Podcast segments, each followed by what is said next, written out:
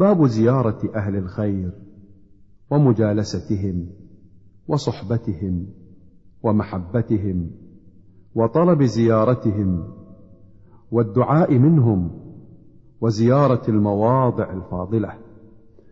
قال الله تعالى وإذ قال موسى لفتاه لا أبرح حتى أبلغ مجمع البحرين أو أمضي حقبا. إلى قوله تعالى قال له موسى هل أتبعك على أن تعلمني مما علمت رشدا؟ الكهف. وقال تعالى واصبر نفسك مع الذين يدعون ربهم بالغداة والعشي يريدون وجهه. الكهف. وعن أنس رضي الله عنه قال قال أبو بكر لعمر رضي الله عنهما بعد وفاة رسول الله صلى الله عليه وسلم. انطلق بنا إلى أم أيمن رضي الله عنها. نزورها كما كان رسول الله صلى الله عليه وسلم يزورها. فلما انتهينا إليها بكت فقال لها ما يبكيك أما تعلمين أن ما عند الله خير لرسول الله صلى الله عليه وسلم؟ فقالت إني لا أبكي أني لا أعلم أن ما عند الله تعالى خير لرسول الله صلى الله عليه وسلم. ولكن أبكي أن الوحي قد انقطع من السماء فهيجتهما على البكاء فجعلا يبكيان معها. رواه مسلم. وعن أبي هريرة رضي الله عنه عن النبي صلى الله عليه وسلم أن رجلا زار اخا له في قرية أخرى فارصد الله تعالى على مدرجته ملكا فلما أتى عليه قال أين تريد؟ قال أريد اخا لي في هذه القرية. قال هل لك عليه من نعمة تربها عليه؟ قال لا غير أني أحببته في الله تعالى. قال فإني رسول الله إليك بأن الله قد أحبك كما أحببته فيه. رواه مسلم. يقال أرصده لكذا إذا وكله بحفظه والمدرجة الطريق ومعنى تربها تقوم بها وتسعى في صلاحها.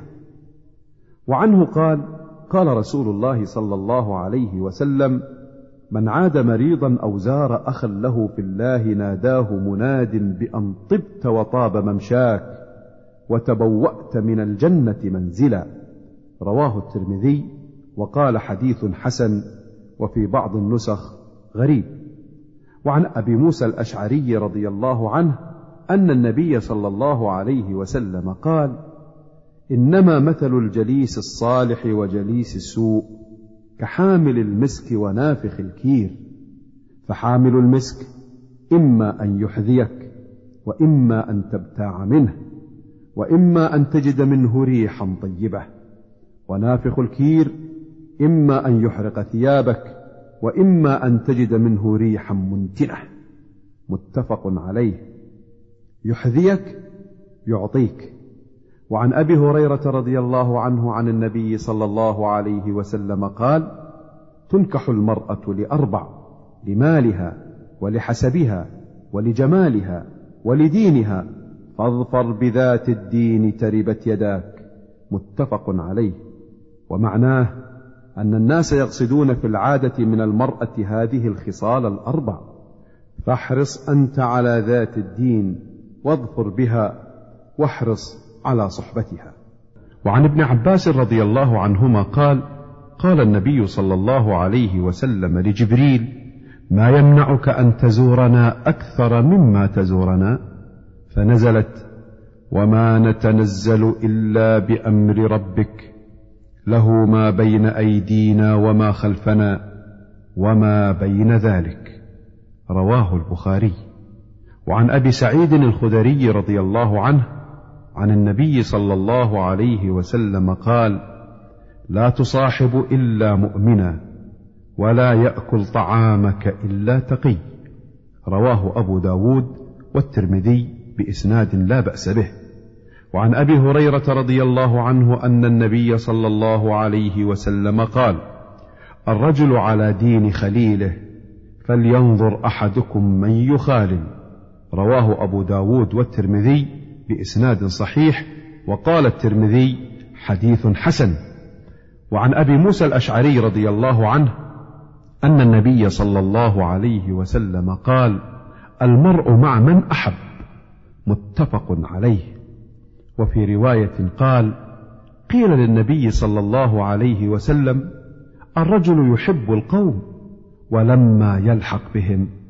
قال المرء مع من أحب.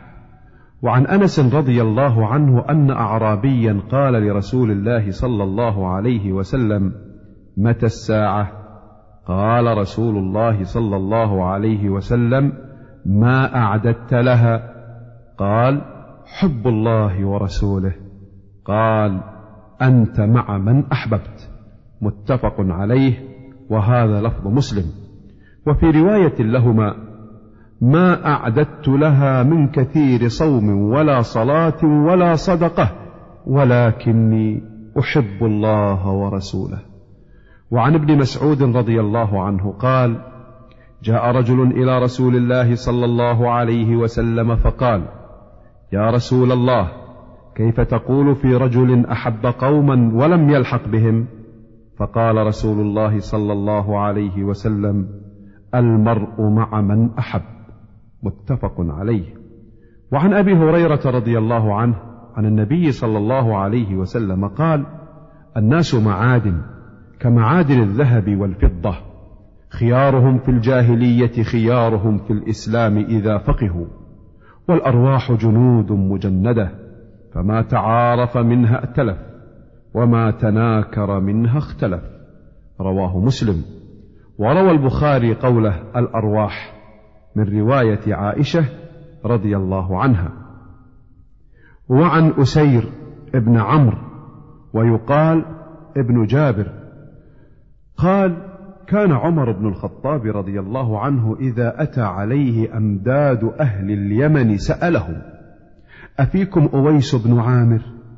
حتى أتى على أويس رضي الله عنه فقال له أنت أويس بن عامر؟ قال نعم. قال من مراد ثم من قرن؟ قال نعم. قال فكان بك برص فبرئت منه إلا موضع درهم؟ قال نعم. قال لك والده؟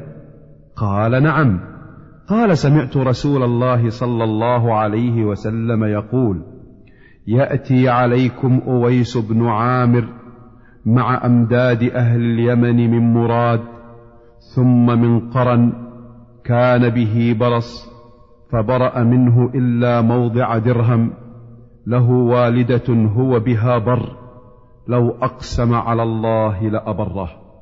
فإن استطعت أن يستغفر لك فافعل فاستغفر لي فاستغفر له. فقال له عمر أين تريد؟ قال الكوفة. قال ألا أكتب لك إلى عاملها؟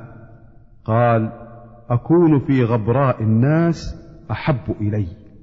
فلما كان من العام المقبل حج رجل من أشرافهم فوافى عمر فسأله عن أويس فقال تركته رث البيت قليل المتاع. قال سمعت رسول الله صلى الله عليه وسلم يقول يأتي عليكم أويس بن عامر مع أمداد من أهل اليمن من مراد ثم من قرن. كان به برص فبرأ منه إلا موضع درهم. له والدة هو بها بر لو أقسم على الله لأبره. فإن استطعت أن يستغفر لك فافعل. فأتى أويسا فقال استغفر لي. قال أنت أحدث عهدا بسفر صالح فاستغفر لي. قال لقيت عمر؟ قال نعم. فاستغفر له ففطن له الناس فانطلق على وجهه. رواه مسلم. وفي رواية لمسلم أيضا عن أسير بن جابر رضي الله عنه أن أهل الكوفة وفدوا على عمر رضي الله عنه. وفيهم رجل ممن كان يسخر بأويس. فقال عمر هل ها هنا أحد من القرنيين؟ فجاء ذلك الرجل. فقال عمر إن رسول الله صلى الله عليه وسلم قد قال إن رجلا يأتيكم من اليمن يقال له أويس لا يدع باليمن غير أم له قد كان به بياض فدعا الله تعالى فأذهبه إلا موضع الدينار أو الدرهم فمن لقيه منكم فليستغفر لكم. وفي رواية له عن عمر رضي الله عنه قال إني سمعت رسول الله صلى الله عليه وسلم يقول إن خير التابعين رجل يقال له أويس وله والده وكان به بياض فمروه فليستغفر لكم. قوله غبراء الناس وهم فقراؤهم وصعاليكهم ومن لا يعرف عينه من أخلاطهم والأمداد جمع مدد وهم الأعوان والناصرون الذين كانوا يمدون المسلمين في الجهاد. وعن عمر بن الخطاب رضي الله عنه قال استأذنت النبي صلى الله عليه وسلم في العمرة فأذن لي وقال لا تنسنا يا أخي من دعائك. فقال كلمة ما يسرني أن لي بها الدنيا. وفي رواية قال أشركنا يا أخي في دعائك. حديث صحيح رواه أبو داود والترمذي وقال حديث حسن صحيح. وعن ابن عمر رضي الله عنهما قال كان النبي صلى الله عليه وسلم يزور قباء راكبا وماشيا فيصلي فيه ركعتين. متفق عليه. وفي رواية كان النبي صلى الله عليه وسلم يأتي مسجد قباء كل سبت راكبا وماشيا وكان ابن عمر يفعله.